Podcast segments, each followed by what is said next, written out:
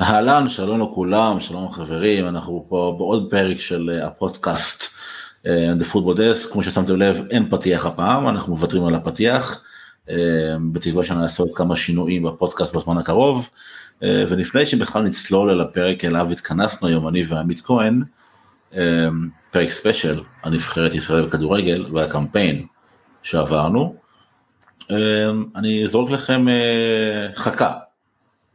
כל הפודקאסטים, כמעט כולם, יש להם פרסומות בהתחלה, בחסות, בחסות, בחסות, בחסות. אז אנחנו מגייסים uh, ספונסר, ואנחנו נותנים חודשיים ראשונים במתנה. משמע, אם מישהו רוצה, מישהו רציני כמובן, רוצה לפרסם את העסק שלו, ככה בקטע uh, נתחיל חברי וידידותי, אז חודשיים ראשונים uh, עלינו, ו... וכרגע אני אגיד uh, שלום לעמית כהן, מה קורה עמית? שלום ניסים, אה, יכול להיות יותר טוב. יכול להיות יותר טוב. אתה מאוכזב? מה זה מאוכזב? אני לא מאוכזב, אני פשוט חושב ש... קודם כל יש פה קיצון די גדול לגבי אה, ווילי, הרבה רוצים שהוא יישאר, הרבה רוצים שהוא לא יישאר. אה, ממש כאילו זה ממש חצוי. אנחנו כמובן ניגע ונרחיב בהמשך הפרק, אבל אני, אני גם אגיד את דעתי בהמשך, אבל זה, זה מבאס, זה מבאס, כי אתמול ראינו את הנבחרת ולא ראינו נבחרת. עזוב אתמול, אה, אפשר להגיד הרבה דברים על אתמול, האמת שגם חפרנו את הנבחרת הזו מכל כיוון, ובפרק הזה אנחנו אמ, ננסה להסתכל, אני חושב, מזווית אה, טיפה יותר אה, נרחבת ועמוקה על כל מה שקרה בקמפיין הזה. ו... אבל בגדול, הדבר הראשון שאיתו אנחנו הולכים הביתה זה, זה תחושות. ושאלו אותי היום אם אני מאוכזב מהנבחרת, אם אני רואה את זה ככישלון. אז אני אתחיל מכך שאני לא מאוכזב מהנבחרת, אה, ואני לא רואה את זה ככישלון אה, של הנבחרת, זאת אומרת הנבחרת סיימה מקום שלישי שהיא בדרג רביעי, אז אה, אפשר להגיד שסיימנו פלוס מינוס במקום שבו אנחנו נמצאים, אבל בכל מקרה, אני חושב שאם הייתי יכול לומר את המילה אכזבה או כישלון או בעיקר אכזבה. אמ, זה מווילי רוטנשטיינר ואנחנו נרחיב עליו בהמשך לגבי ה... אני חושב שהבעיה הכי גדולה עם ווילי אמ, היא המילה קיבעון. ראינו המון המון אה, קיבעון מחשבתי בטורניר הזה. ראינו המון אה, פעמים ש...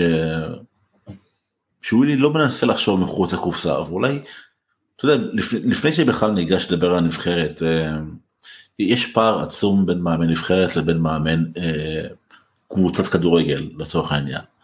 אה, מאמן קבוצה, סתם בוא ניקח שם רנדומלי, רוני לוי, מקבל את הפועל באר שבע, יש לו סגל קיים, סגל שחקנים, יש לו חלון העברות, הוא יכול להביא מספר זרים שהוא מוגבל להביא, מספר חיזוקים לפי התקציב, זאת אומרת יש לו את ה...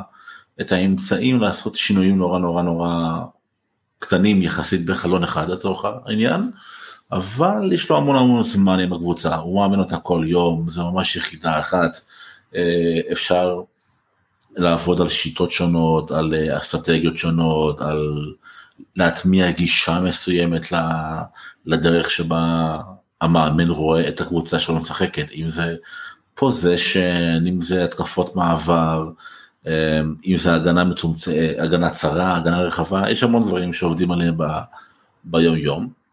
ובנבחרת, בנבחרת זה אחרת, נבחרת אתה, אני בטוח שאתה משחק מנג'ר לצורך העניין. בטוח התחלת, אני לא יודע איך אתה, איך אתה מתחיל עונה, לצורך, אבל אני, אני בוחר קבוצה, אז מה שאני עושה, אני נכנס ל... ל reports של הסקאוטים שלי, על הקבוצה שלי, ויש שם הם, כוכבים. יש שחקנים עם שלושה וחצי כוכבים, ארבעה כוכבים, שתיים וחצי, ואני מסתכל על השחקנים עם הכוכבים הכי גבוהים, ועליהם אני בונה את הקבוצה, שוב בהנחה שאני לוקח את הקבוצה שאני לא מכיר, כמו איזה, אתה יודע, נגיד ברי מאיטליה, אני לא מכיר את הסגל שלה. אז אני בוחר... איזה רנדומלי, איזה רנדומלי ניסים. ברי? ברי זה מאוד רנדומלי.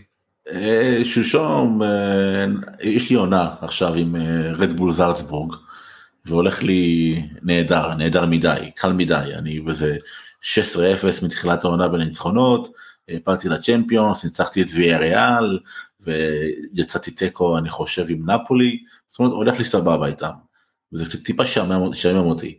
אז אמרתי נעשה אתגר חדש, אני פותח עונה בלי קבוצה, ואז אני אומר למחשב פיקטים פורמי, ואז אני עובר לזה 200 קבוצות רנדומליות, אה, ליגה שלישית בגרמניה, ליגה שנייה באיטליה, ליגה שנייה בפורטוגל, ומדי פעם אני עוצר ככה על קבוצות מסוימות, נכנס לסגל שלהם, רואה אם יש שם שחקן מעניין או שתיים, ומתחיל לאמן אותם. אז זה מה שעשיתי עם ברי, לצורך העניין. ו... וזה מה שאני עושה, אני מסתכל על השחקנים, מסתכל על הכוכבים, על האיכות שלהם, ולפי זה אני בונה את הסגל. ובנבחרת יש לך פריבילגיה, יש לך קאדר, אין לך סגל מוגדר, יש לך קאדר. ואני חושב שהרבה אנשים התעסקו בשיטת אה, אה, שלושת הבלמים ובמערך ובזימונים, אבל אני לא חושב שמישהו דיבר על העובדה שמאמן נבחרת בשנייה שהוא מזהה את הכוכבים שלו בנבחרת, את השחקנים האיכותיים ביותר, הוא צריך לבנות א' את הנבחרת סביבם, ואת זה הוא עשה עם ערן זהבי, הנבחרת הייתה כמעט כולה אה, בדמותו של ערן זהבי, אה, אבל אני לא חושב שהייתה התאמה בין השחקנים לבין העמדות שלהם, לפי העמדה שהם משחקים בליגה, זאת אומרת, אה, שלושת, שלושת, שלושת העולמים למשל, אף אחד מהם לא רגיל לשחק במערך של שלושה שחקנים. אלי דסה בויטסה, משחק בקו של ארבע, סן מנחם, משחק בקו של ארבע, זאת אומרת, נעשה פה ניסיון בכוח להתאים את הסגנון שווילי רצה להביא מהבית, לסגל שחקנים ש... שלא מכיר את השיטה, ו... ונדמה שגם אתה יודע יש, יש שמות כמו שאמרנו לא פעם ולא פעמיים רפאלוב למשל שהוא בטופ הוא בטופ של הטופ מבחינת הסגל הישראלי מבחינת האיכויות שלו גם עומר אצילי גם אה, גם חזיזה לצורך העניין שחקנים שלא קיבלו מספיק קרדיט ולא קיבלו מספיק הזדמנויות וזה בעקבות הקיבעון המחשבתי הזה של ווילי. והאמת היא שבכלל לא רציתי להתחיל מווילי, רציתי לדבר בכלל על, ה... על האווירה סביב הנבחרת, על... אה, תוך כדי שאנחנו מקליטים עכשיו אה, המשחק של הנבחרת הצעירה שלנו עד גיל 21 משוחק נגד אה, הונגריה. ו... ואתה רואה שחקנים שחושבים אחרת, state of mind, אחר לחלוטין, אני מודה שלא בדקתי איפה הונגריה מדורגת בגילאים האלה, אבל אתה רואה את אלון חזן עם מערך של 4-1-3-2, שהוא משחק עם שלישיית קישור, שהשניים בצדדים הם מעין אה, מצלות כאלה, אתה מכיר את המונח מזלות או מצלות, אני לא יודע סגור איך אומרים את זה ב... עם צדיק. עם צדיק? מצלות. עם צדי, אתה יודע שצדי אומרים, לא צדיק. אומרים צדי. מה זאת אומרת אומרים צדי? אתה יודע למה זה, כולם אומרים צדיק? כי זה פ' צדיק ק'. הבנת? לא. קוף בא אחרי הצד, אה, בבקשה. זה לא, לא הגיוני. תמיד נחמד ללמוד משהו, והנה אני מלמד אותך עכשיו משהו. צדי? צדי אומרים. מה, אתה לומד את זה עכשיו בבית ספר? כאילו, לא הבנתי מה הדיבור. לא, את האמת שלא, את האמת שלא. מאיפה הבאת לי את האנקדוטה הזאת? פשוט יש לי שריטות לשוניות. אתה גם מקודם אמרת שתיים ולא שניים, לא רציתי לתקן. תקן, תקן, מה ככה אני לומד. נכון, אתה צודק. אז אה, אמרת מקודם שתיים ולא שניים. אז אה, אז אה, אוקיי וואו צדי כן. ערערת לי פה את כל ה... את כל הידיעה של השפה העברית כן כן ממש ממש יש פה בום בדסק הכדורגל. אז אה, אז נבחרת ישראל עד גיל 21 משחקת עם שני מצלות בצדי. ואתה רואה משהו חדש אתה רואה משהו חדשני אתה רואה כדורגל אה, לוחץ אגרסיבי דינמי. אני לא קונה, אני לא קונה, אני לא קונה את מה. מה שנאמר בתקשורת, אני לא קונה את הסיפורים על כדורגל התקפי. היה לנו כדורגל עם המון מזל התקפי, היה לנו משחק אחד חריג לחלוטין נגד אוסטריה. היה לנו ערן זהבי, אני חושב שדיברנו על זה באחד הפרקים או מקודם, לא זוכר מתי בדיוק, על אחוז ניצול המצבים שלו, אתה יכול אה, להאיר את עיניי עם, עם הנתון הזה. כן, אה, ערן זהבי בעט למסגרת 16 פעמים, 16 פעמים, 16 פעמים. וכבש שמונה שערים. וכבש שמונה שערים. זה ניצול של 50% מהמצבים למסגרת. זה פסיכי. על, על כל בעיטה שנייה יש גול. כאילו הוא משחק מול שערים גדולים. והוא גם כבש ארבעה שערים מחוץ לרחבה. שזה בכלל נתון מטורף. כי הנבח... לא רק בנבחרת, כן, אבל זה, זה אני, אני אגיד את האמת, זה כל הכבוד לווילי, כי הוא באמת אתגר אותם לנסות ולבעוט מחוץ לרחבה, ראינו את זה גם עם דור פרץ, ראינו את זה עם עוד כמה שחקנים, מנור, אה, שניסה לעשות את זה כמה וכמה פעמים, אה, גם ניר ביטון החופשית שלו, אה, ארבעת השערים האחרונים של הנבחרת היו מצבים נייחים, משהו שלא היה כאן בנבחרת, אבל עדיין הכל היה תלוי, עדיין הכל היה תלוי בערן זהבי, ככה זה הרגיש. ככה זה הרגיש, ככה זה נראה. לפני שנה אני חושב אה, משה פרימו כתב איזה אה, מספר פוסטים מזוהמים על, אה, על התלות בערן זהבי והוא אמר שצריך לשחרר את ערן זהבי ולבנות משהו חדש. אני לא הסכמתי איתו אז, אני עדיין לא מסכים איתו היום, אני אומר יש לך שחקן בקליבר כזה, אתה חייב לנצל אותו, אבל אתה יודע מה, אמרתי עכשיו מילה שמהדהדת לי בראש הרבה זמן. המילה לנצל. ו... ושוב, האמת היא שבאמת לא תכננו לפתוח בניתוח טקטי של הנבחרת, אה, כי כבר באמת שדשנו בזה הרבה, אה, רציתי גם לשמוע ממך מה אתה חושב בכלל על כל הפרשה, כל הפרשות סביב הנבחרת. אה. הכנתי לך הרבה הפתעות היום. אני בטוח, אני בטוח. אני גם, אתה יודע מה קורה אם, אם, אם פתחנו פרשות, אני רוצה להתנצל בצורה מסוימת, לא, לא להתנצל על מה שכתבתי, אני רוצה להתנצל על מה שגרמתי. אה, כי כתבתי פוסט אתמול על אה, מונס דבור, ולא הייתה לי כוונה או כוונה אה, מוקדמת לצאת על דבור, פשוט אמרתי את מה שאני חושב, זה דבר שהוא טוב בי ורע בי, כל אחד ישפוט לפי אוזניו ועיניו. אבל הפוסט הזה גרר המון המון המון תגובות אה, די נמוכות, בוא נגיד את האמת. ו... וזה מבאס, כי, כי אני, אני, אני בעד תרבות דיון פתוחה, אני מוכן לשמוע כל דעה, אני מוכן לדבר עם כל אדם, אה, וזה קצת מוריד לי מהכיף ומהעשייה ומהתחושות שלי כבן אדם, לא כאדם שכותב ספורט או דברים אחרים. אה, לא כיף לי לראות אנשים מתבטאים ככה ולא כיף לי אנשים, לראות אנשים מאחלים אמ, דברים לא נעימים לאחרים. אז אה, את הפוסט לא מחקתי כי אני לא מאמין בלמחוק דברים שאני אומר או כותב אבל uh, קצת התבאסתי לראות את התגובות מודה. זה ככה לא דבר שהרגשתי שאני צריך להוריד מעליי אבל התחלתי עם המילה לנצל ואני חושב שווילי רוטנשטיין המערך שלו ב-532 ניצל אה, לרעה את אה, מנוע סולומון בשביל לחפות על ביברס נטחו. ואני אסביר.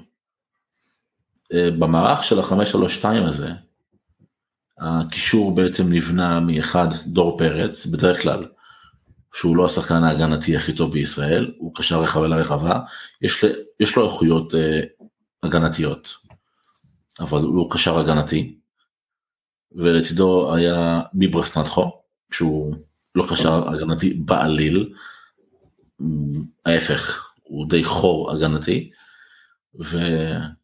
ובתוך השיטה הזאת, אה, ראינו דווקא את אה, סולומון יורד המון המון אחורה, ממש לקו שמאל, אבל ממש לקראת קו האמצע, אם מסתכלים על מפת החום שלו, אתה יכול לחשוב בטעות שמדובר במרקוס אלונסו למשל של צ'לסי.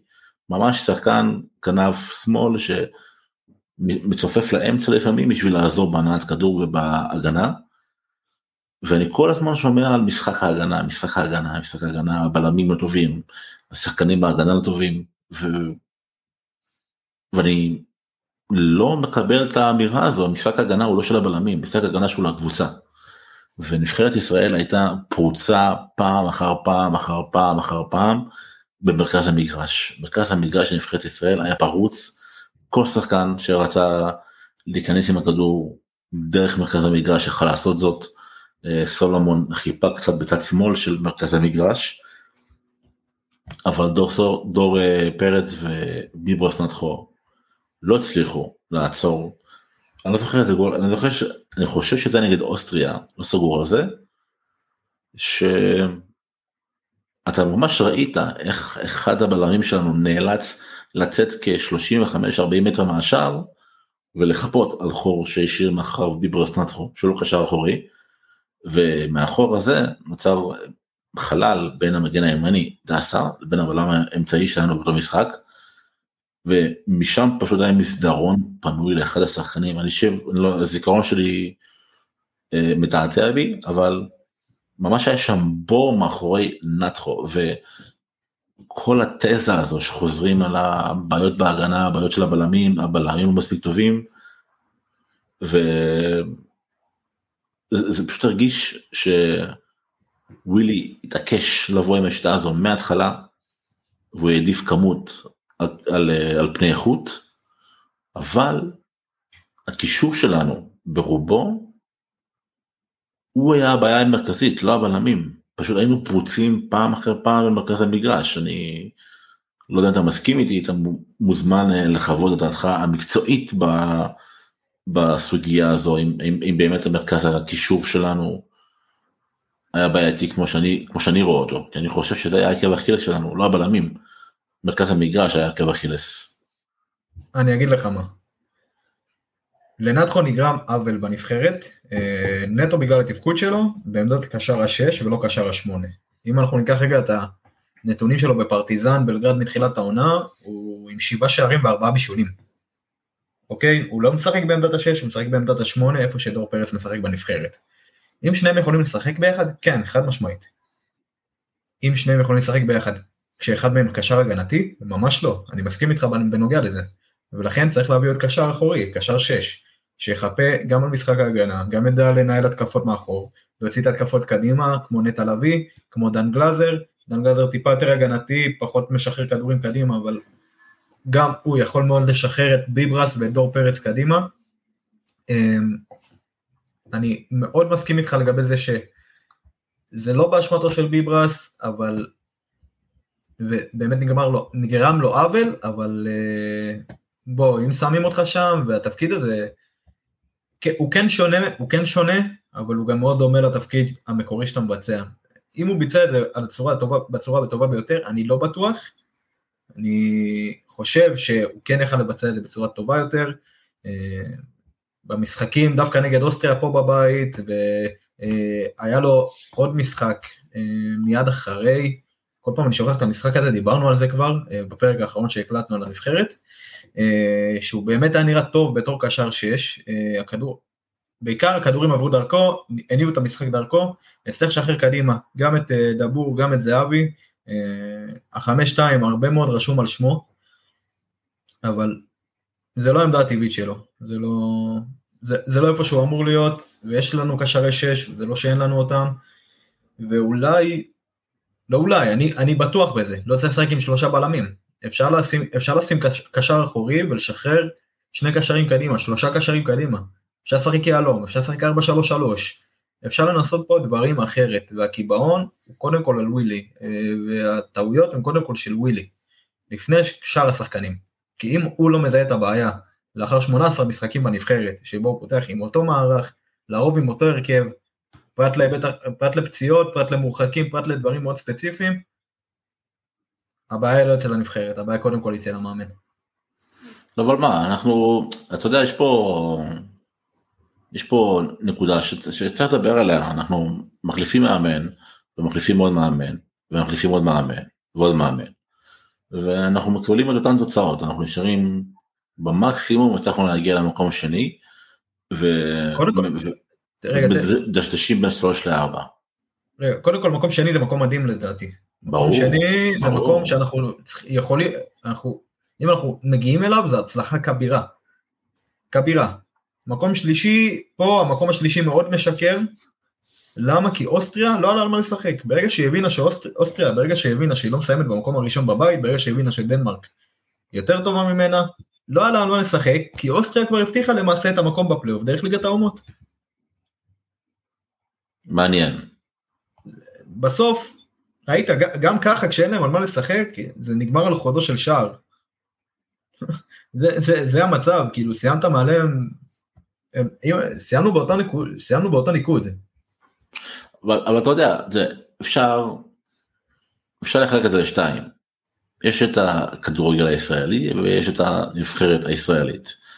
אמנם אמ, הנבחרת לא חיה בוואקום והיא מן הסתם מושפעת מכל מה שקורה בכדורגל הישראלי, אבל הכדורגל הישראלי דורש שיפור וזה ממקום הרבה יותר עמוק מהשקעה בנוער ומתקנים והגדלת כמויות השחקנים ומעמד המאמן. היום, אה, היום ראיתי פוסט אה, של יוסי עדני בנושא, אה, שהוא רשם איזה רשימה של מספר נושאים שאפשר וצריך לתקן, או לשפר לפחות, או לשאוף לשפר, אתה יודע, אחד מהשתיים. אבל אנחנו לא מדברים על הכדורגל הישראלי, אנחנו מדברים על הנבחרת הישראלית. ופה חוזרים לווילי, שווילי הגיע בגדול כמנהל טכני, אה, ראינו מנהלים טכניים אה, גם בקבוצות בישראל שירשו את התפקיד של המאמן ונכשלו. אה, אני מניח שיש לזה סיבה מאוד מאוד פשוטה, שמאמן זה מאמן ומנהל טכני זה מנהל טכני. יש פער עצום בין לנהל ולשלוט בכל האספקטים השונים של המועדון ברמה המקצועית ומנהלתית, לבין להיות עם חבורה של שחקנים יום יום על הדשא, או במקרה של הנבחרת זה משחק אחרי משחק על הדשא, ובסופו של דבר לקבל את ההחלטות הכי טובות.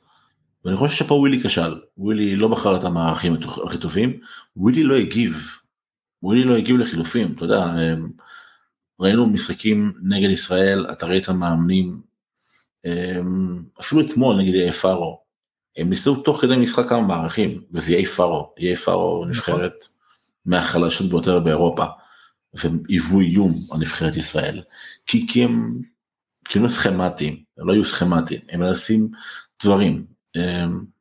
אחת התכונות החשובות למאמן זה יכולת התגובה, להבין מתי דברים לא עובדים, ולנסות uh, משהו חדש, או פשוט מאוד לבוא עם משהו מחוץ לקופסה, להפתיע, uh, לשנות את הסכמטיות של, של מה שקורה על הדשא. והזימונים, אה, אני, כן. אני חושב, אני חושב שזה קרה רק פעם אחת בכל 18 המשחקים של ווילי, וזה היה במשחק נגד סלובקיה, שסלובקיה הובילה 2-0, הפכנו את התוצאה ל-3-2, שלושה של ערן זהבי, שם הוא כן הגיב, אבל אני לא זוכר עוד משחק שבו הוא הגיב למה שקורה על המגרש. רק במשחק הזה אני יכול לציין את זה לטובה, כל שאר המשחקים. ותראה, מבחינתי מאמן טוב זה, זה כמו מנהל מחלקה טוב.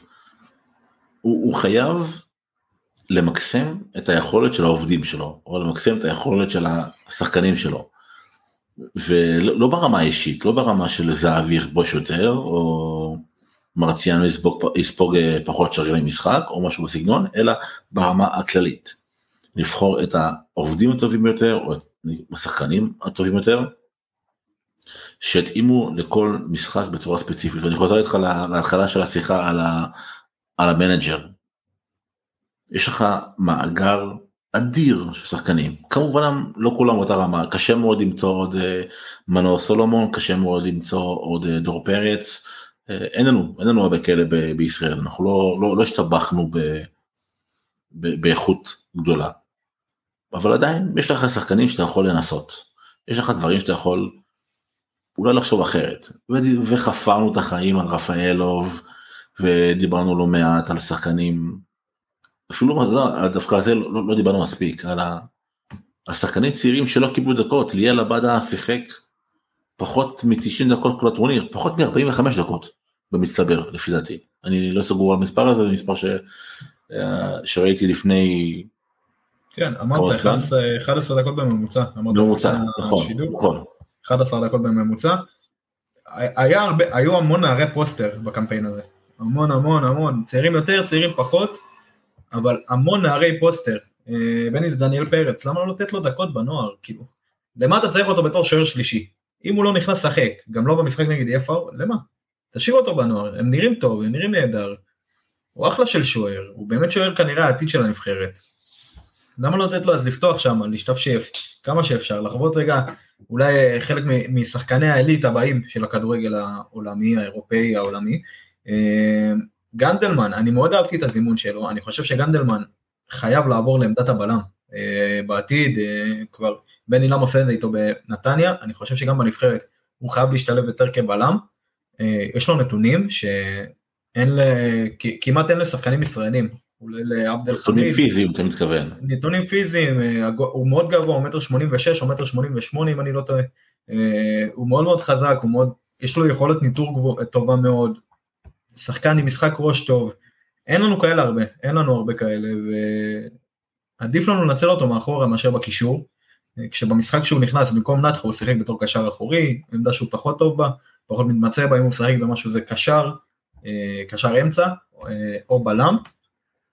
אור בלוריאן, אה, אור בלוריאן נחשב בלם העתיד גם כן של הנבחרת, לא קיבל דקה בטורניר, לא שיחק בכלל, מתי שהוא זומן, כן, הוא לא זומן כל הזמן, כנ"ל מוחמד כנען של אשדוד, זומן למשחק אחד או שניים, לא קיבל את הדקות, סוף פוטגורנו נכנס כמחליף משחק אחד, במשחק האחרון הוא כבר פתח נגד פארו, אבל זה כבר garbage, אני אני אוהב את זה שהם מקבלים דקות, גם זה כבר מילה טובה לווילי על זה שהוא בכלל נתן לו לפתוח, אה, ועוד באגף שהוא יותר נוח לו איתו, באגף שמאל, אבל זה, זה עדיין לא מספיק, זה עדיין לא שם, זה שחקן שמשחק ב- בליגה האיטלקית, זה שחקן שכן רואה דקות, זה שחקן שכן משתפשף עם הכוכבים הגדולים ביותר באירופה, אה, ועם שחקנים שהם כמה וכמה רמות מעל הליגה הישראלית ומעל חלק מהשחקנים שמשחקים פה.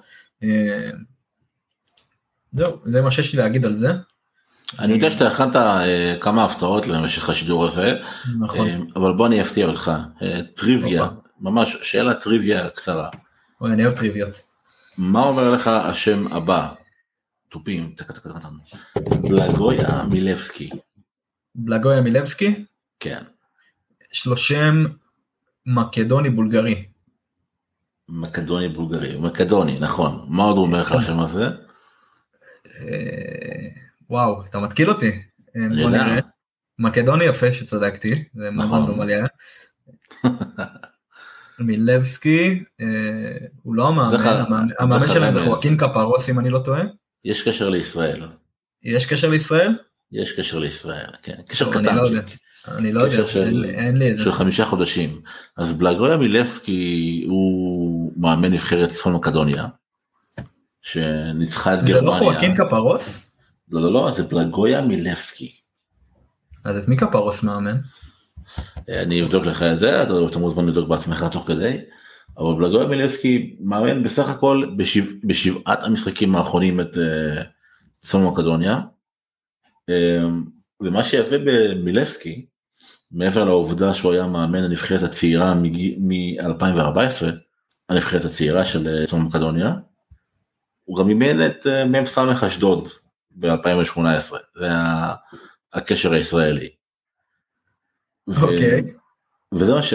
אז מה שמגניב במילבסקי הוא, כמו שאמרתי לך, אימן הנבחרת הצעירה של מקדוניה, מ-2014 עד 2018, חתך לחצי שנה באשדוד, כנראה הבין שבאשדוד הוא לא יצליח אה, לעשות את מה שהוא חולם לעשות, לא השתלב, קיבל תובנות על החיים בישראל, you name it, וחזר לצפון מקדוניה עוד פעם, אימן שוב את הנבחרת הצעירה עד 2021, ובאוגוסט האחרון קיבל את הנבחרת הבוגרת, שכאמור ניצחה את אה, גרמניה וסיימה במקום השני. בבית אמנם לא, כן, לא כזה קשה, אה, בית אבל עם רומניה, שאגב רומניה ממוקמת במקום אחד מעל סקוטלנד אה, בדירוג של אה, פיפא.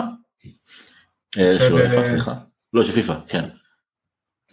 יחד עם ארמניה, איסלנד וליכטנשטיין. ליכטנשטיין.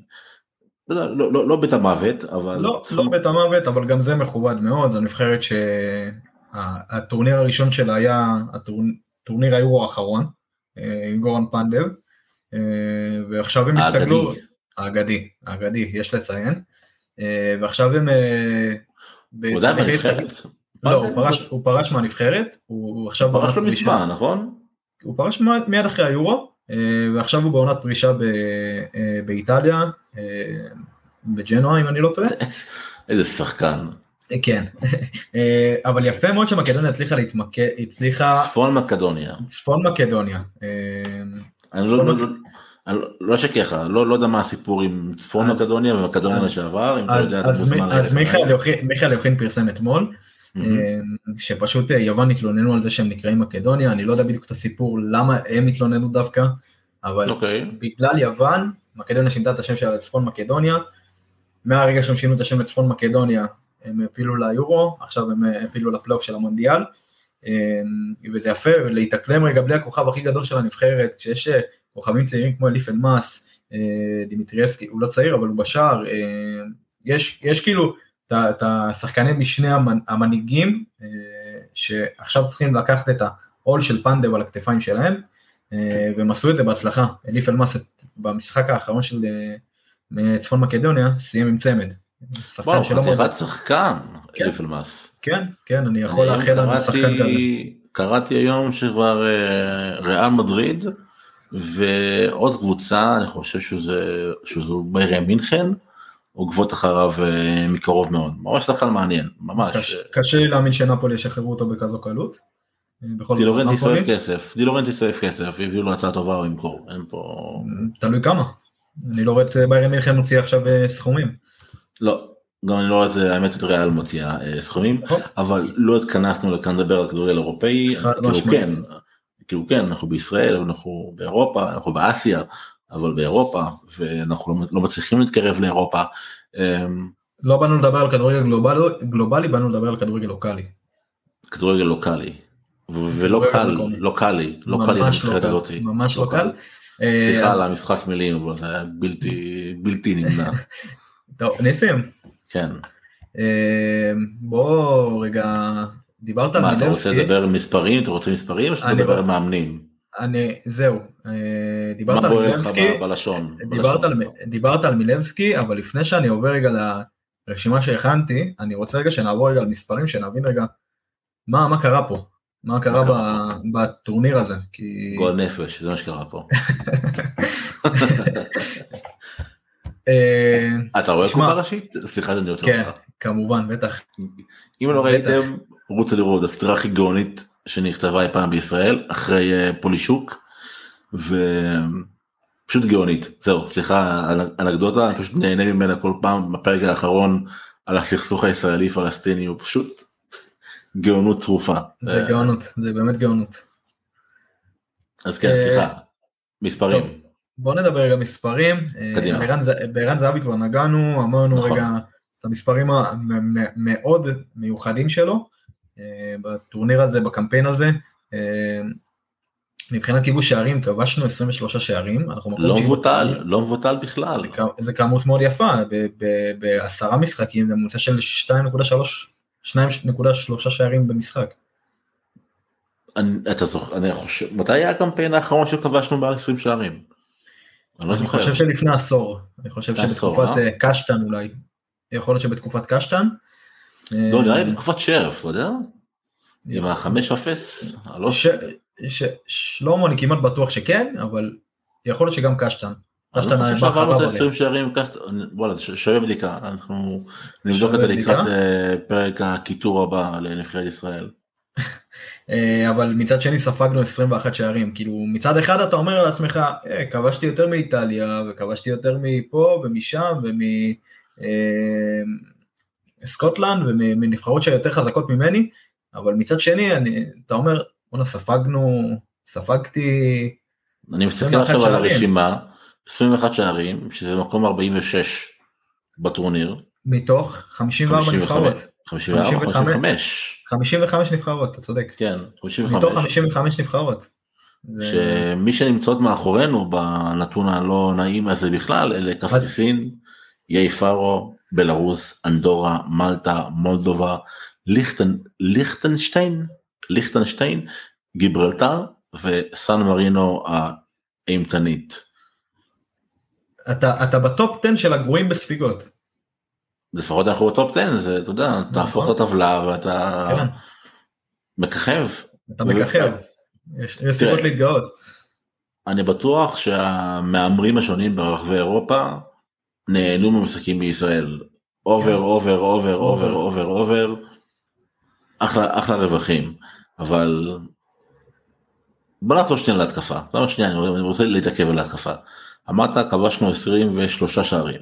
נכון. שזה מקום בתשיעי, רק. בלגיה, טורקיה, דנמרק, פולין, הולנד, גרמניה ואנגליה, שאתמול כבשו עשרה שערים אגב, נכון. אה, שזה עצוב, אה, כבשו יותר אה, מאיתנו. זה עצוב לא לאנגליה, זה עצוב שיש פערי כדורגל, אה, פערים כאלה בכדורגל נבחרות אה, באירופה. זה פשוט, זה יכול להיגמר גם 20, אם אנגליה היו רוצים, אם אנגליה היו צריכים הפרש של 20 שערים אתמול, הם היו כובשים 20 שערים.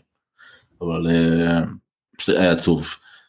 אבל אני מסתכל על עוד מספר, שזה בעיטות בממוצע למשחק, של 7.6 למשחק, שזה מקום 34 באירופה, זה היה הבטן התחתונה, נקרא לזה ככה.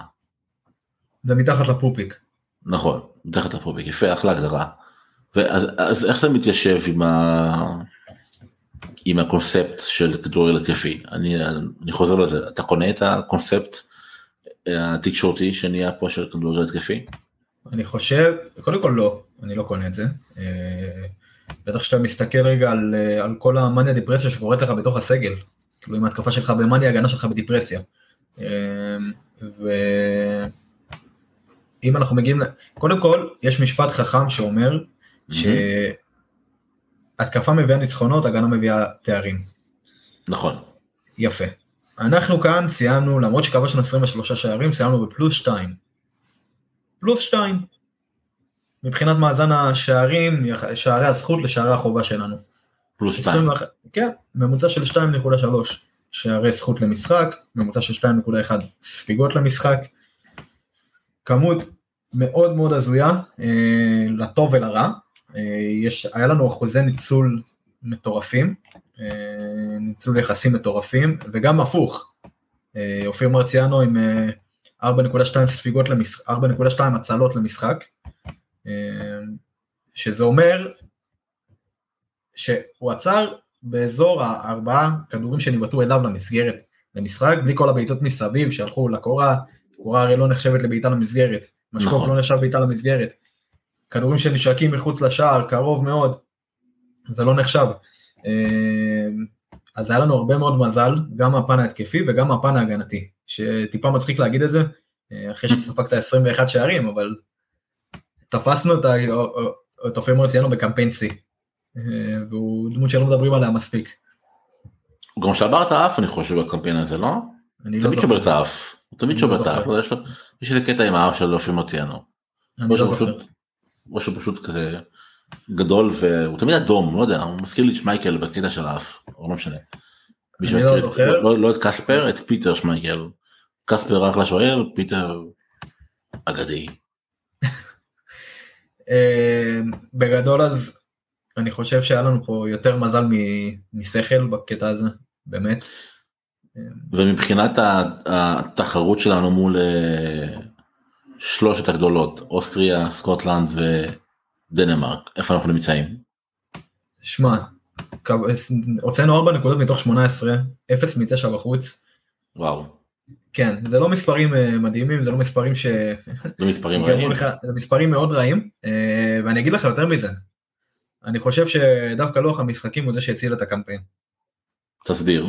להסביר. אם עכשיו נגיד היה לך משחקים אה, רצופים של דנמרק, אוסטריה, סקוטלנד, מיד אחר כך יהיה לך איי פארו ומולדובה. האם אתה חושב שידברו עדיין באותה צורה על, ה, על הקמפיין הנוכחי? הבנתי אותך, אתה אומר שזה בעצם כמו תמיד. הייפ, כן, הייפ ראשוני כזה, כמה תוצאות טובות נגד נבחרות יותר חלשות מאיתנו. גם, אה, גם מה זה תוצאות טובות? מה זה תוצאות טובות? 3-2 מול אי פארו זה תוצאה טובה? לא, לא, עזוב, זה גרבג'. בוא בוא בוא בוא זה לא בוא. נתעלם. אני בוא- לא בוא יכול נתעלם להתעלם, מה כי שקרה בסוף אתמול. אתה- אני לא יכול להתעלם, כי בסוף אתה מגדיר, אתה מכניס את זה חלק מהסטטיסטיקה. הנבחרת פוגעת בך, אתה לוקח את זה קשה את הנבחרת. אני, אני מאוד, ברור, אני מרגיש שלא, לא, לא, לא, לא אכפת פה לאנשים. לא אכפת, זה, זה ההרגשה, זה התחושה. לא אכפת לא לאנשים. אכפת. לא אכפת לאנשים, לא כמו פעם. אני, אני רציתי כאילו להעביר באמצע משחק אה, נגד אוסטריה ל- לאיטליה, לראות את המשחק של איטליה, לא ששם היה מה לראות, כן, אבל רציתי לראות איטליה, אמרתי אני, אני רוצה להעביר אבל יש לי מצפון, כאילו המצפון שלי אומר לי אל תעביר, זה הנבחרת אה, שלך, זה- זה... מעבר לנבחרת ישראל זה עניין תרבותי עניין של שפע ו over מידע שמגיע אלינו וכל תרבות הנטפליקס יש לנו יותר מדי מה לראות עזוב זה, זה, זה באמת הרבה יותר מורכב אני מבין מה שאתה אומר אבל כן הנבחרת לא עושה חשק לצפות לא, בה. אה, בדיוק, הרבה אומרים שה, שהנבחרת מאוד מעניינת ומרתקת ופה ושם, מה, לא מה קונה את מעניין? זה. מה מעניין? לא- איפה, לא איפה את העניין? זה. איפה העניין? אני, אני יודע בכל, אני יודע שזה צפוי, אני יודע שבכל משחק אני אספוג, אני יודע שכמעט בכל משחק אני אכבוש, פרט לדנמרק. ובכל משחק יהיה קאמבק נגד, נגדך. או נגדך או שאתה תבצע את הקאמבק, זה כאילו, עשינו קאמבקים בטורניר הזה? אה, בוא נראה. אתמול היה קאמבק. אני, אני פשוט כאילו עכשיו יושב לי עוד פעם סלובקיה נגד אה, ישראל, אבל Mm. ב- בליגת האומות, אבל זה, זה כאילו מה שקיבלתי מווילי, אני לא קיבלתי ממנו יותר מדי. אני ראיתי המון אנשים, אני ראיתי המון המון אנשים, אומרים גם אם תביא לפה את פפ או את קלופ, זה לא ישנה, זה לא באמת, אתה לא תגיע לאיזה טורניר גדול. זו שטות גמורה בעיניי. לא, אני, אני, אני דווקא חושב שזה נכון. אני דווקא חושב שזה נכון. נכון, אתה לא תגיע, אתה לא תגיע לטורניר גדול, אבל בשונה מווילי, ובשונה ממאמנים כאלה ואחרים, אתה תראה פה דרך, אתה תראה פה חשיבה לעתיד, אתה תראה פה משהו מובנה, משהו שאפשר להגיד, אוקיי, יש כאן איזה משהו להתבסס עליו, יש כאן איזה משהו להתקדם איתו, יש כאן איזה משהו, יש, יש, יש עם מה לעבוד, יש עם מה לעבוד, אנחנו כן רואים פה שינוי. כשווילי רוטנשטיינר, עם כל הכבוד, הבן אדם לא אימן 20 שנה, המשרה הראשונה שהוא מגיע, זה לאמן את הנבחרת. אפשר להביא את המפתחות לאייל ברקוביץ', אני לא בטוח שהתוצאה תהיה שונה. אני מאוד מעריך את אייל. או אלון חזן- למרקו בלבול. אלון- אלון חזן זה סיפור טיפה אחר, גם מרקו בלבול. לא, אני לא, לא. חזן אני צחקתי. מרקו בלבול אני מהישראלים אני רואה בו מועמד בכיר למען האמת. אני, לא, אין בעיה, אני מסכים איתך, אני פשוט לא חושב שהוא באותה משוואה עם אייל ברקוביץ', כי אייל ברקוביץ' לא אימן. מהנקודה הזו... אני- ווילי לא אימן. ווילי לא אימן 20 זה, שנה. זה לפני בדיוק. מה שאמרתי, זה בדיוק מה שאמרתי. ווילי לא אימן 20 שנה, ופתאום הוא מקבל מפתחות לא- לאימון הנבחרת. אבל אתה באמת כאילו- אתה באמת מאמין שסתם תביא לפה עכשיו מאמן כמו פפ אוקיי. מאמן כמו פפ. לא יכול להוציא מהנבחרת הזאת עוד שתי ניצחונות ותיקו בבית זה כזה. בדיוק מה שאמרתי, זה בדיוק מה שאמרתי, שאתה תראה פה. שינוי. אתה תראה פה שינוי, אני לא אמרתי, אני אמרתי שאנחנו לא נעלה. ותיקו שתי ניצחונות ותיקו זה פלייאוף ואז מגיע לפלייאוף. פלייאוף זה סיפור אחר, פלייאוף זה קניתי, כל, כל טורניר קניתי פלייאוף. גם כל טורניר קניתי מקום שלישי כרגע, עם איך שהנבחרת נראית, אבל המקום השלישי פה הוא משקר. אני לא יכול להתייחס למקום השלישי הזה כאל מקום שלישי, כי זה לא מקום שלישי, אוסטריה לא בא לשחק. אוסטריה... כמה מרוויח ווילי? אז בדקתי את זה, ווילי בכל התקופה שלו. הרוויח שלו- שלושה מיליון שקלים כמעט. מה זה כל התקופה? לאורך כמה זמן? אני- כאילו, מה החוזה שלו? אה, החוזה שלו עד סוף הקמפיין. זה לא פר שנה? פר קמפיין? לא, היה לו... זה עד סוף הקמפיין. אה, זה ו- 2.8 הוא אמור לקבל בערך, כמעט 3. זה לא מעט כסף. כן, כן, ויפה שאתה מרים לי להנחתה, כי בדקתי, הכנתי רשימה, אוקיי. הכנתי רשימה אה, של עשרה מאמנים זרים, שאפשר להביא בערך באותו סכום שאתה משלם לווילי, ויכול להיות שתראה תוצאות שונות. קיקס. הוא- את האמת ש... אה, דרך אגב, אם אם דיברת כן. על קיקס מהמם. אה, הוא כן עלה לי בשמות, בחרתי לא להכניס אותו מן הסתם. אה, למה? זה- למה? כסף? או לא, כולו יבוא? לא. קודם כל אני לא חושב שהוא יבוא, דבר שני אני לא חושב שהוא ראוי- כרגע לבוא, בן אדם לא אימן מ-2018 בערך. אה, תקן אותי אם אני טועה, אבל. אני הסתכלתי פה על כמה מדדים, דבר ראשון, המאמן חייב להיות פנוי, זאת אומרת, אוקיי. לא, לא שייך לאף קבוצה.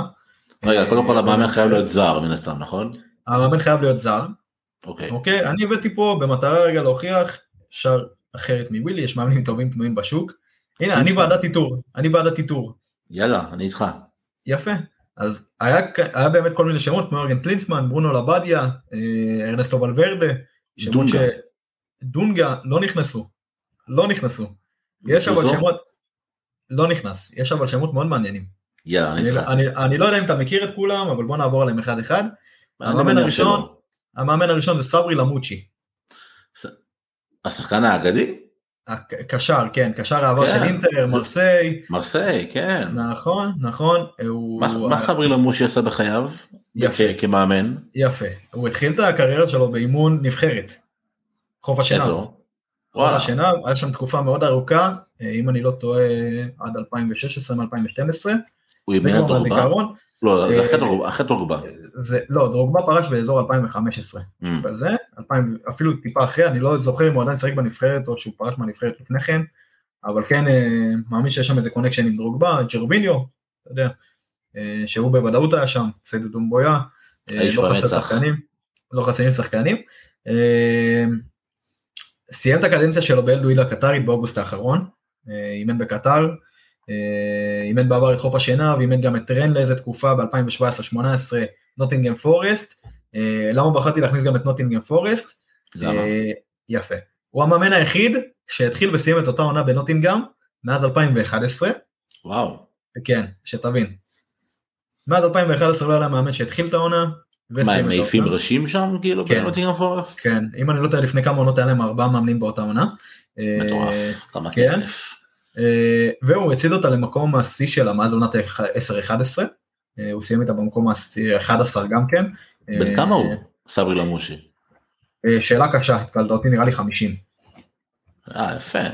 נראה לי 50, כן, אחלה של מאמן, עשה, יש, לו, יש לו רזומה מאחוריו קודם כל, הוא משחק בשיטת 4-2-3-1, אה, זו השיטה המועדפת עליו, 4-2-3-1,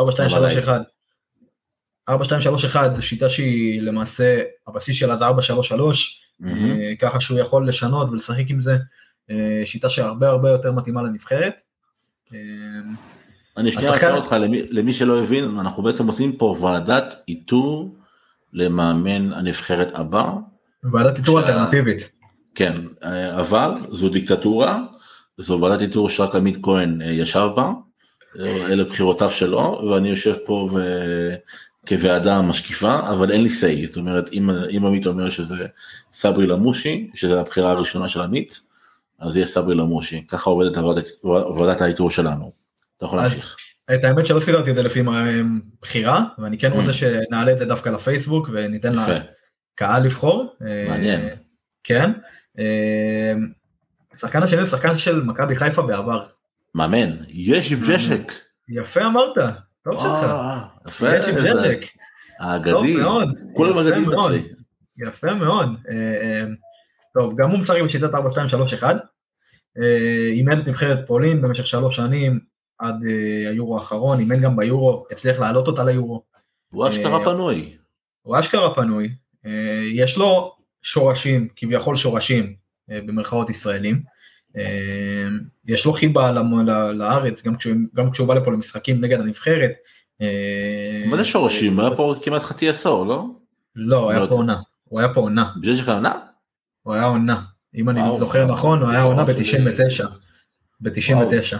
אני זכרתי אותו פה הרבה יותר זמן. אה, אה, כן, הוא דמות קלט. הוא דמות קלט. דמות קלט. אה, עונה, אתה צודק, עונה שנה וחצי. טוב, הממוצע שלו דווקא בנבחרת פולין היה ל-1.71 של יפה. ווילי לצורך העניין, לצורך העניין של ווילי, ב-18 משחקים הממוצע שלו היה ל-1.22 נקודות למשחק. אה, ההבדל הקטן, ה-1.71 הזה יכול להביא. לנו עוד איזה 4 נקודות בכיף. אה, העלה אותה ליורו האחרון כמו שאמרתי, אה, לא הצליח ביורו, פוטר, אבל היי, בוא, בוא נעשה את זה צעד צעד, בוא קודם כל נגיע ליורו, אחר כך נחליט אם לפטר אותו. אז, אה, מעניין אותי לדעת. אם חשבת גם בשכר של המאמנים האלה. הסתכלתי, ב- הסתכלתי גם על זה האמת. חיפשתי כן? ממש את הנטוורק שלהם, את הסלרי שלהם. אה, זה מאמנים שאתה גם תראה בהמשך את השמות, חלקם אתה גם לא תכיר אני מאמין. אה, ככה אתה אומר? אני מאמין. אני אגיד לך מה, אני- אני- אני אגיד לך מה, אני ממש כאילו נכנסתי ל- ל- ל- לעומק, לתחתית, לכמה שאפשר לדלות מידע ולהביא את המאמנים שיכולים לשבת בול. אה, אני רוצה לעבור למאמן השלישי. המאמן יאללה. השלישי הוא גם, אה, הוא התראיין לפני חודש לערוץ הספורט. אה, מי זה? ניל- ניל לנון, ניל לנון. שאימן את אה, סלטיק. אני לא רוצה להגיד האגדי, אבל הוא אגדי. אימן את סלטיק, את סלטיק בשתי קדנציות שונות, אימן באמצע גם את היברניאן, אם אני לא טועה, אופיר מרציאנו שיחק תחתיו בהתחלה, יש כזה שעשועון, לא? מה זה, מי זה, מי זה, מי זה. אז עכשיו המאמן במסכה, יאללה, מגניב, אנחנו. בשלישי. ניל לנון. ניל לנון, גם הוא משחק 4-2-3-1. אה, הוא מצפון אירלנד, מזוהה יותר מכל עם סלטיק, כמו שאמרתי. אה, אף שחקן לא יבין מילה ממה שהוא אומר, מילה הם לא יבינו. נכון, הוא ממש... אה, הוא ממלמל, נכון. הוא מג'ברש, הוא ממש מג'ברש. אי אפשר אה, לדבר עם צפון אירים, בכלל עם אירים וסקוטים אתה לא יכול לדבר איתם. באנגלית בלתי אפשרי. אה, משימה בלתי אפשרית. הוא פשוט, חלק מהרזומה שלו זה שהוא זכה עם סלטיק בהכל. בהכל. בכל, התארים, בכל התארים המקומיים, הוא פשוט זכה. איתם. אה, אליפויות, יש לו ארבע אליפויות אם אני לא טועה, יש לו גביע. רגע, סליחה שאני, מה הייתה המשרה האחרונה שלו? סלטיק? סלטיק, כן, וכמה שנים הוא מובטל? מ-2020 או 21. אה, סבבה, לא לא- לא יותר מדי זמן. כן, גם, גם פה, גם פה הסתכלתי שהם לא מובטלים יותר מעד, מעד 2020, מתקופת הקורונה בערך. אז הוא נח אה, קצת, תפס קצת שמש, נהיה ורוד, ועכשיו הוא מתאים כן. לעבודה. כן, לדעתי כן. אה, בקדנציה השנייה שלו הוא עמד על ממוצע של מעל שתי נקודות למשחק. אה, עכשיו בוא זה סלטיק ואפשר להגיד כאילו נכון. חזקה על חלשים וכל הדברים האלה אבל עדיין זה יפה ועדיין יש מאמנים שגם את זה לא עשו. אה, לדוגמה המאמן האחרון שאימן שם שהפסיד את האליפות לג'רארד. אה, סליחה שאני לא זוכר את השם שלו הוא פשוט כבר פוטר והתקדם אה, בחיים שלו. עכשיו למה אמרתי בהתחלה שהוא התראיין לערוץ הספורט? כי הוא אמר? שהוא לא פוסל, כי הוא אמר שהוא לא פוסל בראיין לערוץ הספורט הוא אמר שהוא לא פוסל לאמן קבוצה ישראלית. קבוצה. מה בנוגע לנבחרת? מה באמת, למה לא? יפה, שאלה מעולה. שאלה מצוינת. אני חושב שהוא אחלה מועמד. אבל, אין אבל. למה אין אבל? רגע, שנייה, יש לי אבל. אה, לך אבל. יש אבל, סבבה. כן, כן, יש. אבל. לא, לי אין אבל. אוקיי. אני רוצה מאמן נבחרת, שהיה מאמן נבחרת. אם אנחנו מביאים זר, לא ישראלי, אם אנחנו מביאים מאמן זר, אני רוצה מאמן שכבר מכיר את כל השטיקים והטריקים של, אה, של טורנירים אה, בינלאומיים בעולם הנבחרות. אוקיי, אז יש לי כאן אה, מאמן, עוד מאמן אחד או שניים שיכולים לענות על, התו, על ההגדרה הזו פה. וואו, אה, כן, אני אומר לך, אתה גם תאהב את השם הזה. אני מרגיש אה, כמו בסוכנות אה, גיוס, אני מגייס למשרה, מאמן. אני אמרתי לך, זה ועדת איתור לכל דבר ועניין, חוץ מההחלטה של לאתר. אה, צריך לשלוח את הפרק הזה לאורן חסון, חביבי. הלוואי, באמת הלוואי. מה זה הלוואי? אני שולח לו את זה מחר, מה זאת אומרת? אני בעד, אני מאוד בעד. המאמן הרביעי, מאמן שאני חושב שפחות, מוכר? כן, פחות מוכר, אני לא חושב Mhm. שקהל המ- המאזינים שלנו יכירו אותו, אולי גם אתה, uh, קוראים לו מרקו ניקוליץ'. האגדי. סתם, אה, אני באמת באמת לא מכיר מרקו ניקוליץ'. מרקו ניקוליץ', uh, לפי השם, מה הוא נשמע לך? קרואטי? כמעט? סרבי? יפה. סרבי. והסרבי האחרון שדרך בארץ השאיר לנו טעם של עוד, Mm. אה, ולדימיר. איביץ'. כן, הוא השאיר לנו טעם של עוד. איביץ' ברשימה אה, שלך? אולי, אנחנו נתקדם. ונדע. אוקיי. אנחנו עוד לא הגענו לשם. אה, טוב, אה, ניקוליץ' משחק בשיטה טיפה אחרת, 4-3-1-2. אה, 4, 3, 1, 2, כמו חזן, כן. יפה, אני אוהב. כן, אה, כמו חזן, אה, בעצם הוא מנצל כמעט את כל היכולות שיש לנו בנבחרת היום, אולי הלו, זה 4, למנור. 3, 1, 2, חזן היום עלה ב-4, 1, 3, 4, 2. 1, 3, 2 הוא עלה, נכון. נכון. אה, אבל ניקוליץ', יש לו רזומה מאוד מרשים. אה, הוא אימן אה, גם את פרטיזן, גם את לוקומוטיב מוסקבה. הוא אימן את אה, פרטיזן בלגרד. כן, אימן פרטיזן בלגרד, אימן אה, עוד כמה קבוצות בהונגריה, וידא אותן, כל מיני קבוצות כאלה. אה, מרגע הנחיתה שלו בפרטיזן, זה היה בעונת 2016-2017, מהמם. אין מצב שהוא היה בקבוצה מסוימת ולא זכה איתה בגביע או אליפות. מה אתה אומר? בנוסף, בנוסף הוא לקח גם פעמיים מאמן העונה, פעם אחת בסרביה ופעם שנייה בהונגריה. גולדהר אה, מקשיב לי, נראה לך לפודקאסט שלנו? זה נראה לי מה לא. מושלם למכבי תל אביב. אני לא יודע, אני לא יודע, יש לי פה עוד כמה שמות, אני באמת גאה במחקר שעשיתי, אני חייב לשתף אותך. שנייה, אני רוצה, אני, אני רוצה את המחקר שלך, אתה שמעת את השמועה שרצה על אה, ווילי רוטנשטיינר ביום, ביום שאחרי למכבי תל אביב? אתה שמעת? אני, כן, שמעתי וזה, אם זה באמת יקרה, זה בדיחה עצובה, כי מאמן שלא יודע לעשות הגנה, שלא יודע לעשות תאומי הגנה לקבוצה עם ההגנה הכי גרועה בליגה, אני לא חושב שזה שילוב מעולה, אני לא חושב שזה שילוב טוב בכלל. אה, מסכים איתך. אבל הלאה, בואו בוא נשאיר בוועדת האיתור של עמית כהן. טוב, אז בוא נמשיך, המאמן הבא הוא כן אימן בנבחרת, אולי השם הזה כן יגיד לך משהו. מי זה? אה, אריק המרן, אני לא מכיר. אתה כן תכיר, אני אגיד לך עוד אוקיי. מעט גם למה. כן. אה, הוא גם משחק ב-4-2-3-1. אה, סליחה, הוא משחק ב-4-4-2, סליחה, טעות שלי. אני גם כן, רואה ארבע שתיים, כן. כן. אני, הוא כנראה המאמן הוותיק ביותר ברשימה, הוא בן 64. הוא אימן. רק בסקנדינביה, רק בסקנדינביה, רק אוקיי. בסקנדינביה, אבל היה מנהל מקצועי בדרום אפריקה, בסאנדאונס. אוקיי? לפני, אוקיי. לפני, שחזר, לפני שחזר לסקנדינבים על מנת לאמן את איסלנד. הוא לא מזמן, עד לא מזמן אימן את איסלנד. וואלה, כן, הוא עד לא מזמן אימן את איסלנד, אבל גולת הכותרת שלו כן. תואר מאמן נבחרת שוודיה במשך כמעט שבע שנים. מ-2009 עד 2016. מה, הוא חלק מהמשחק- או שוודי? לא הבנתי. הוא שוודי, הוא שוודי. שוודי. אבל, והוא אימן את נבחרת שוודיה מ-2009 עד 2016. אוקיי? חלק מהמשחקים שהוא. זכה לאמן, זה היה וואו. 4-2 עם הגול של זלאטן במספרת על אנגליה במשחק הידידות. המספרת האגדית. המספרת האגדית. אה, המשחקים נגד רונלדו בנוקאוט, אה, שהם פשוט היו קרב ענקים בין זלאטן לרונלדו. אה, היה פשוט, יש, יש, יש רזומה ענק מאחוריו, והוא כרגע חופשי. והוא כרגע חופשי. אה, אני חייב להגיד אני- שמכל כל המאמנים שאמרת, אני בינתיים שם אותו ואת ניקוליץ', ניקוליץ' הזה, אתה הדלקת לי עליו איזה נורה אדומה, אני בשנייה שהפרק הזה מסתיים אני עף לחקור- לחקור את הבן אדם. יש לי פה עוד כמה שמות שאולי גם אותם אה, כבר. תגיד שוב את השם של הבחור השוודי כי הוא בר- ברח לי מהראש ואני בטוח גם של לחלק הבחור. השוודי, אריק המרן. אריק המרן, אוקיי, שווה בדיקה. הלאה. שווה בדיקה. אה, המאמן הבא הוא פורטוגלי. אה, קוראים לו. מריו סילבה. הוא מאמן די מריו צעיר. סילבה, אוקיי. כן. הוא גם משחק בשיטת 4-2-3-1. הוא השתפשף במחלקות הנוער של פורטו. הפך למנהל האקדמיה של אלמריה מהליגה השנייה בספרד. אוקיי. עד אשר, עד אשר המאמן שם פוטר, והוא תפס את העמדה שלו. סבבה דקה? מהמם. בסיום העונה אה, באלמריה חזר לפורטוגל לאמן את ריו אבה מהליגה הבכירה בפורטוגל אה, והודח לאחר תקופה קצרה בגלל מכת פציעות וקורונה שלא האירה לו פנים. אבל משחק שהוא משחק שייזכר אצלו זה ה-2-2 נגד מילאן בליגה האירופית בעונה שעברה. אוקיי. אה, שמילאן ניצחה בפנדלים 14-13. וואלה. כן, אתה זוכר את המשחק הזה? בטח. יפה, זה היה בשלבים המוקדמים של הקמפיין. הם, אה, אני לא זכרתי. שזה היו ריו אבה אבל אה, הם היו נראים שם נהדר אה, במשחק הזה, אה, והסגל שלהם היה כמעט מלא.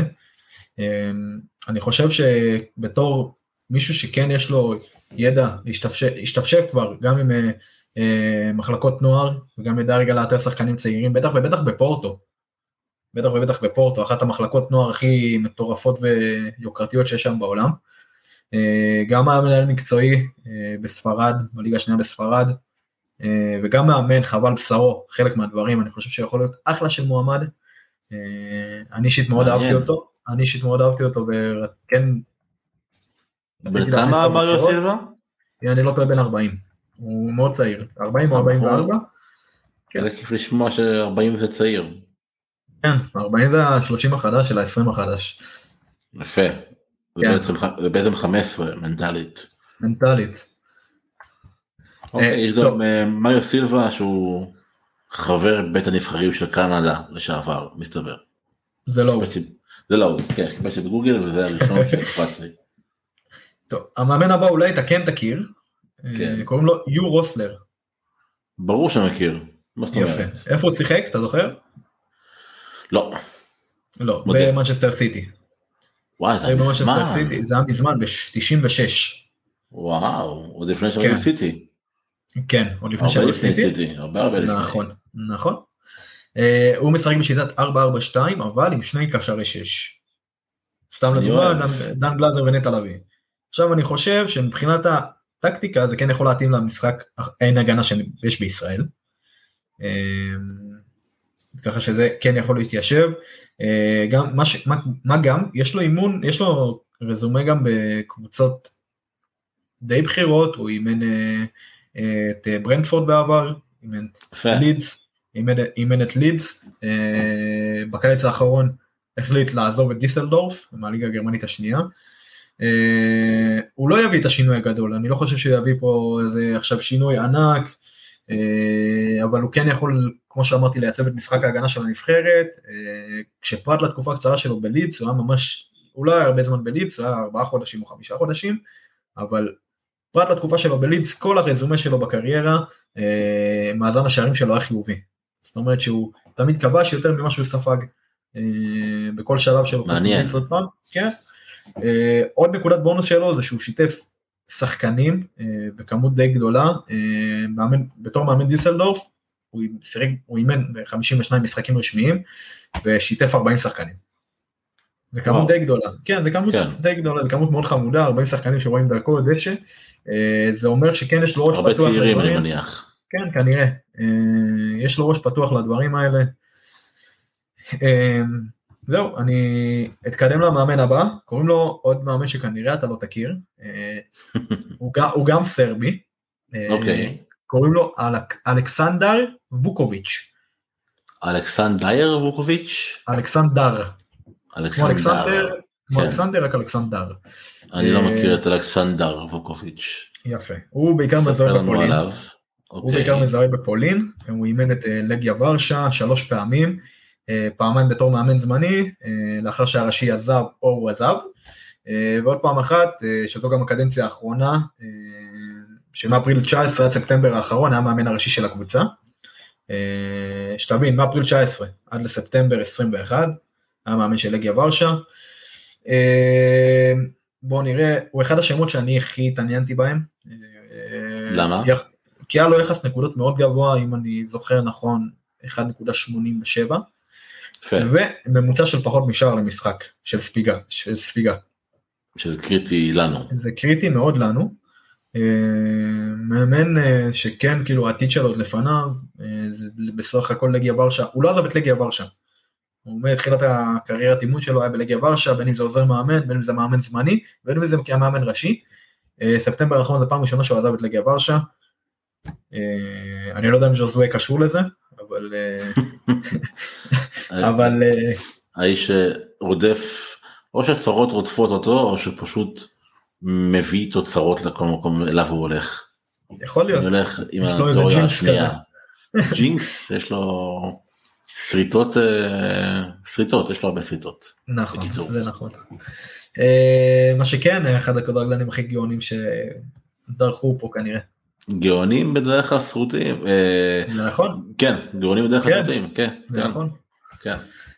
טוב, נשארתי עם שני מאמנים, אה, יכול להיות שהמאמן הזה כן יגיד לך משהו, קוראים לו דומיניקו טדסקו.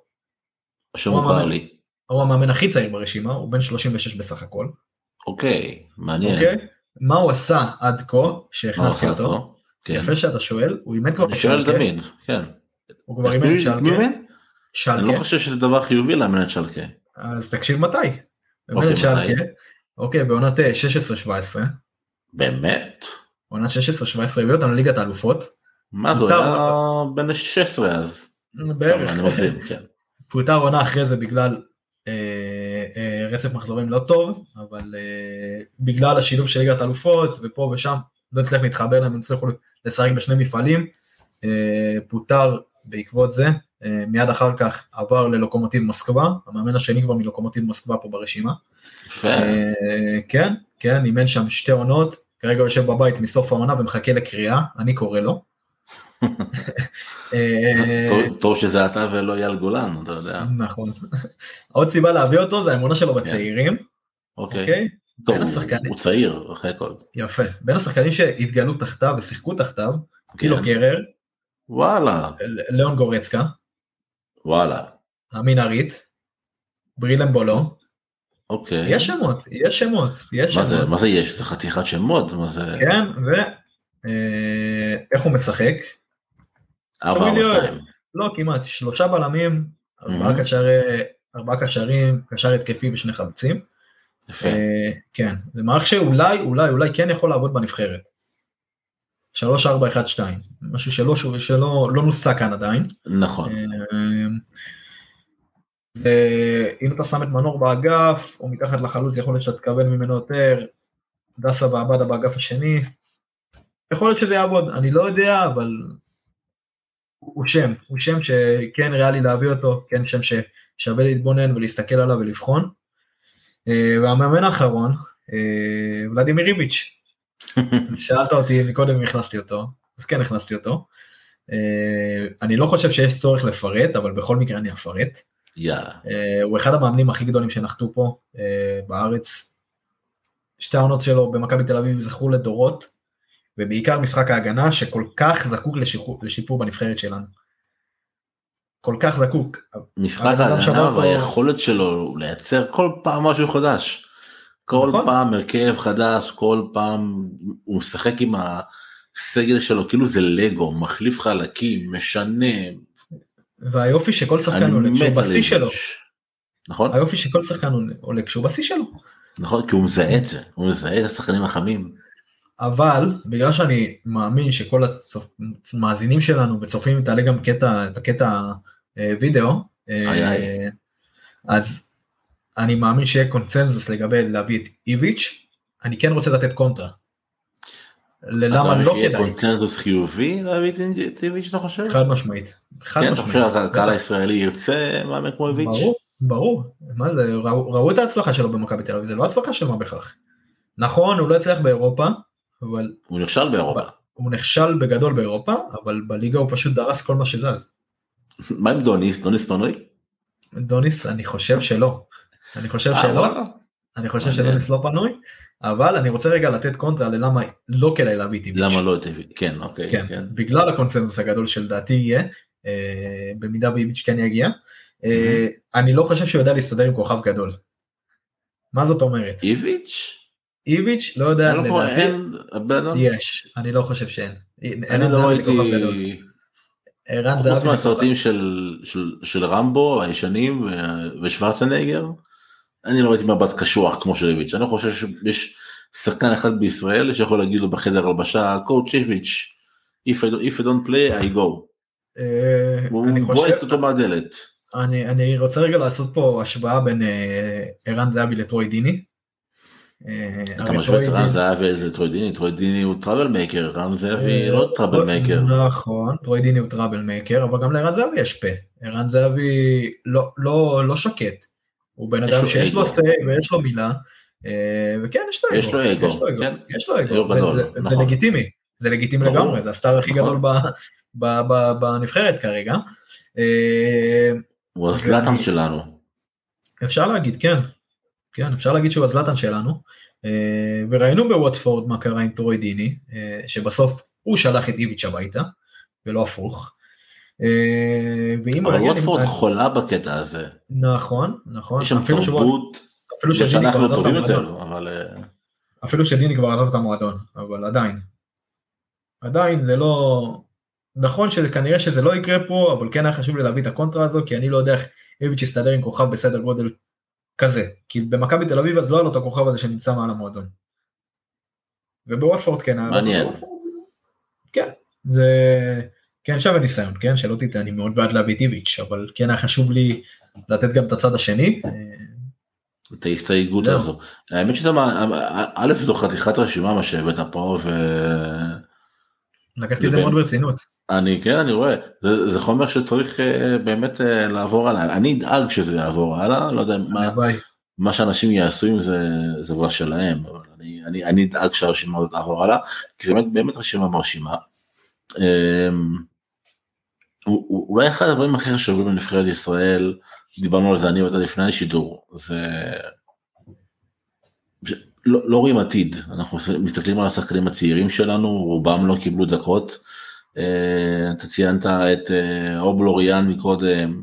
אה, חמודי קאנן. חמודי קאנן והרבה שחקנים, לא ליאל עבאדה. לא. דניאל פרץ, לא חסר. דניאל פרץ, נכון, יש פה שחקנים שלא קיבלו במה. ועמדת פה, אני חושב, משהו שפרץ בבול, שזה נערי פוסטר, שזה הרגיש הרבה פעמים שעל הקווים עומד אדם פוליטי ואדם שעובד בתוך מערכת של יחסי ציבור, זה פתאום זימון או הפועל ירושלים, דברים כאלה שאתה אומר, קורה פה משהו שהוא קצת מנותק מכדורגל, ויותר קשור כמו שאתה אמרת לאיך זה זה נראה בטלוויזיה ואיך זה נראה בעיתונים. ו... תראה, אין לי בעיה עם זימון מהפועל ירושלים דרך אגב. וגם לי אין בעיה, אני אמרתי את זה ממקום חלילה לא משהו נגד הפועל ירושלים, ההפך, אבל יש המון שחקנים שראויים לזימון וראויים לדקות, ו... וזה לא קרה אצל, אצל ווילי. נכון. מספיק להסתכל על, גברי, על גבי קניקובסקי שלא קיבל דקה מתחילת נכון. הקמפיין, אה, ויונתן כהן שלא קיבל דקה מתחילת הקמפיין. איפה עומר אה, אצילי, השחקן הכי טוב בישראל, נקודה. כאילו, אה, נכון. איפה עומר אצילי וכל הדבר הזה. נכון. ושוב, וזה מרגיש שאפילו ההתאחדות אולי ניסתה מה שנקרא לשטוף את ידיה מכל מה שקשור לעומר אצילי בגלל ה... זה, זה אני לא רוצה להיכנס כי אני לא באמת יודע. הפרשה היא, אני, אני אין לי בעיה להגיד את זה, אני לא, לא, לא, לא מתעניין במה יגידו עליי ומה יגידו על מה שאמרתי, אמ, באמת שזה לא, זה לא מעניין אותי. אמ, מה שכן, מה שכן אה, רציתי להגיד אה, לגבי רוטנשטיינר, שאני אולד סקול, אני מאלה שמאמנים, שהם מאמינים, סליחה, ששחקנים לא צריכים לאהוב את המאמן, לא צריכים לחבב את המאמן, הם צריכים להעריך אותו ברמת יראה, זאת אומרת, אה, כבוד ממקום של מבט, אתה אומר, כן המפקד, כן בוס, ברמה הזו, ככה, ככה אני רואה מאמן כדורגל, אתה יכול להיות חבר שלהם, אתה יכול לדבר איתם, שוב, רחוק שנות אור, 200 אלף שנות אור מהבדלים, אני, אני מאמן קבוצה חובבנית, ו... ואנחנו מדברים במהלך השבוע ושיחות מנטליות ושיחות חבריות אבל על המגרש אני סליחה על השפה אני מother fucker אני לא רואה בעיניים. ובגלל זה אני אוהב את מוריניו בגלל זה אני אוהב את טוחל שהם אפילו גוורדיולה מה זה אפילו? גוורדיולה זה קלופ. אתה רואה שהם חברים של השחקנים אבל אתה רואה שבשנייה ש... שאין פוליטיקה אין תעשה בשבילי אני אעשה בשבילך אין דברים שהם קצת מעבר לכדורגל, מה שטוחל אגב סבל ממנו בפריס סן ג'רמן. וזה מרגיש שבנבחרת ישראל האווירה קצת אה, סולשרית, הכל נחמד מדי, הכל נעים מדי, הכל חברי מדי. זה, זה, זה לא מרגיש לי בשלב אחד בטורניר שהשחקנים האלה נלחמים למען אה, גאוות היחידה או למען הדגל או למען הקהל. ולא למען ווילי כמובן, זה הרגיש לי שנלחמים למען עצמם, למען הקריירה שלהם, הקריירה שלהם, מוניטין שלהם, אה, דקות בנבחרת וכן הלאה. אבל שוב, זאת תחושה, שולה, תחושה שלי, אני יודע שהרבה מהקהל הישראלי התחבר לנבחרת בקמפיין הזה, וזו זכותו המלאה. אני לא, אני מודה, לא התחברתי לנבחרת בקמפיין הזה, אני סבלתי בנבחרת הזו, אה, בנבחרת הזו בקמפיין הזה. עם הקיבעון המחשבתי ועם הזימונים המוזרים ואני חושב שהדבר ש... זה מאוד דיכוטומי אתה שמת לב לזה? תסביר. זה או שאתה ממש אהבת את הנבחרת וממש היה לך כיף לראות אותה או שממש לא סבלת ו... כאילו ממש סבלת מהנבחרת ולא לא לא נהנית. לא היה אמצע. לא היה אמצע אני אומר לך אני לא מסתכל על אנשים שמגיבים בפוסטים בטוקבקים זה או כאלה שאתה יודע, בעד הנבחרת, או כאלה שהם רוצים שהיא תפסיד ברמה הזו, כאילו, היו אנשים שרצו שנבחרת תפסיד רק שווילי ילך כבר. אה, אני לא שם ולא שם אגב, כאילו, אני, ברור שאני רוצה שהיא תנצח, אבל אני אף פעם לא רוצה שהנבחרת שלי תפסיד, אבל להגיד שנהניתי מהנבחרת הזו בקמפיין הזה, לא יכול להגיד את זה. אה, ואני באמת מקווה שיבוא מאמן ש... לפני הכדורגל התקפי במרכאות עשיתי מרכאות אמ, לפני כל הדיבורים על הדברים אני, אני רוצה עוד תשוקה אני לא ראיתי תשוקה בנבחרת הזאת. ואני חושב שזה לי אישית זה מאוד חסר אני מסתכל על אה, נבחרת איטליה לצורך העניין. אני רואה אותם עומדים בהמנון כן זה קלישאתי, אני, אני, אני, אני שומע את האנשים האחרים מה הם יגידו כבר על הדברים האלה, על הקלישאות, על המשחק לדגל, על ההקרבה למען המדינה, אבל זה כדורגל נבחרות, כדורגל נבחרות זה לא, זה לא השכר שלהם, הם מקבלים כסף שהוא ברמת אשל, זה מוניטין ברמה האישית, אתה יודע, אתה שחקן נבחרת, אתה מקבל יותר אה, אה, חשיפה, יותר נפח, השווי שוק שלך עולה כשחקן נבחרת, אבל בסופו של דבר זה כמו, כמו מילואים בעיניי, זה שליחות. ואני לא הרגשתי לשנייה אחת בקמפיין הזה, שהיה שחקן אחד, אולי, אולי אחד או שניים, שעלו לדשא עם אש בעיניים ותחושת אה, שליחות, אבל זה אני. אה, איך אתה מסכם את הקמפיין ככה ממילים אחרונות ואת הפרק המגניב הזה יצא לנו פה אה, פרק אה, ועדת איתור אני חושב שזה עשית פה אחלה אחלה רשימה אחלה עבודה עמית. אני מצפה שתעלה את זה לפייסבוק ואני מצפה ולטלגרם ואני מצפה שאנשים אה, יקראו ויגיבו. תגידו מה דעתכם מי אתם רוצים ממליץ לכם לשבת ולצפות טיפה במשחקים שלהם טיפה לראות רגע מה הם עשו. להבין רגע מה קורה, כאילו, יש אחלה מאמנים בחוץ, בואו ננסה לצאת מהסכמה, בואו ננסה, ננסה לצאת מהלופ. אה, איך אני מסכם את הפרק? אה, תשמע, זה פרק מתסכל, כאילו, יכלנו לשבת, יכלנו לשבת פה ולדבר אחרת, כן? ברור, אבל אני לא... לא, לא נהניתי, נהניתי מהפרק, לא נהניתי מה, מה, מה, מה, מהאווירה שמושרת בגלל הפרק, מהפרק, כאילו, בגלל הנבחרת, האווירה שמשרה עלינו, אה, אני מאוד מאוד מסור ומחויב לנבחרת, אני מאוד מאוד, תמיד, תמיד, אני אופטימי שבאופטימיים, ומבאס אותי לשבת ולסכם משהו שלא מגיע לנו, משהו שלא, אנחנו לא ראויים לו, משהו שמשקר, משהו שהוא בעצם מזויף. כי אמרתי את זה כבר פעמיים בפרק, אנחנו לא רואים למקום השלישי אם באמת לאוסטריה אכפת. אין מצב שהיא הייתה מסיימת מתחתנו. אה, והיה פה באמת הרבה מזל כמו שאמרת. אז זה לא כישלון, פשוט אכזבה. אכזבה, אכזבה עצומה.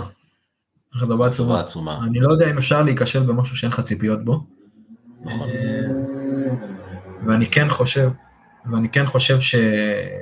שוב, כמו שאמרתי, קלופ, פפ, טוחל, לא משנה מי תביא לפה. הם גם לא יצליחו להעלות אותנו למונדיאל. אתה יודע מה, ליורו אני עוד אופטימי. יהיו 24 נבחרות, יש לנו עוד איכשהו סיכוי, נבחרת מקום שני, שלישי מסיימת בבית, יכולה להפיל לפלייאוף, משם להתקדם.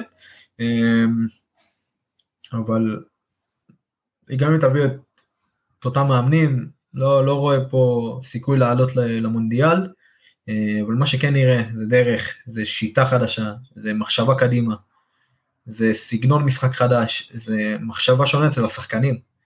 להכניס במחשב, בשחקנים מחשבה ולא סכמטיות ולא תבניות uh, מסוימות uh, מובנות, לצאת טיפה מזה, לצאת מזה וליהנות מהמשחק, שגם הקהל ייהנה, גם השחקנים ייהנו, כולם ייהנו, להחזיר את הקהל למגרשים.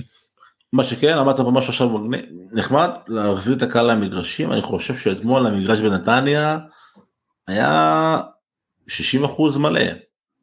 כן, נגד פארו. זה נחמד. זה נחמד, כן. זה גם, זה גם היתרון בזה שאין לך איצטדיון ספציפי לנבחרת. נכון. אה, משחק נגד יהיה פארו, אתה לא תמלא אותו, אה, אלא אם כן זה משחק עלייה לטורניר גדול, אבל אתה לא תמלא אותו גם אם עכשיו אתה תסיים כאילו, זה הקמפיין הכי טוב שלך מזה עשורים, אה, מאז המונדיאל, מאז העלייה למונדיאל ב-70, אתה לא תמלא את האיצטדיון, כי זה יהיה פארו. אני חושב שפה מגיעה מילה טובה להתאחדות, אני חושב שמבחינת יחסי ציבור הם עשו עבודה טובה.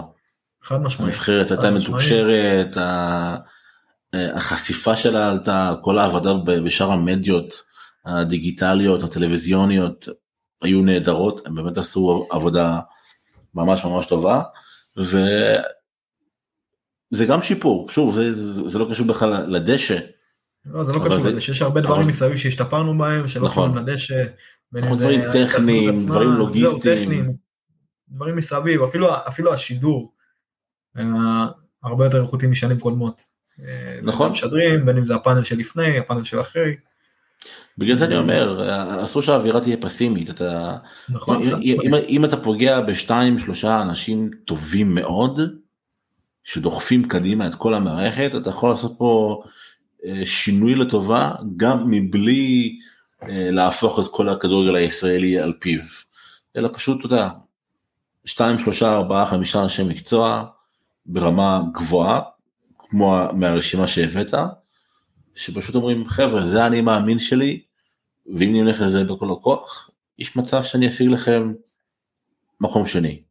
במקום שני מבחינתנו זה... מדהים, מעל מעבר, מעל מעבר. בטח. מקום שני, אם זה במוקדמות אליפות העולם או במוקדמות ליורו. מקום בוא, שני בוא נכוון כבר... ליורו, בוא נכוון ליורו, יורו יותר כן. ריאלי. יותר ריאלי. כן, אמ, עמית כהן, רוצה להגיד לך תודה, היה לנו פה אחלה פרק, ואני חוזר להתחלה, להתחלה, להתחלה, להתחלה, להתחלה. אנחנו רוצים ספונסר, בא לכם להיות איתנו, שלחו לי הודעה בפייסבוק, או לעמית, אם אתם מכירים את עמית, למי שאתם חשופים אליו, אנחנו פתוחים, הכל בכיף, הכל באהבה, ברמה מאוד פיירית, וזה ווין סיטואשן. עמית כהן, תודה רבה לך. תודה רבה לך ניסים. תודה רבה לכם מאזינים, ונתראה בפרק הבא.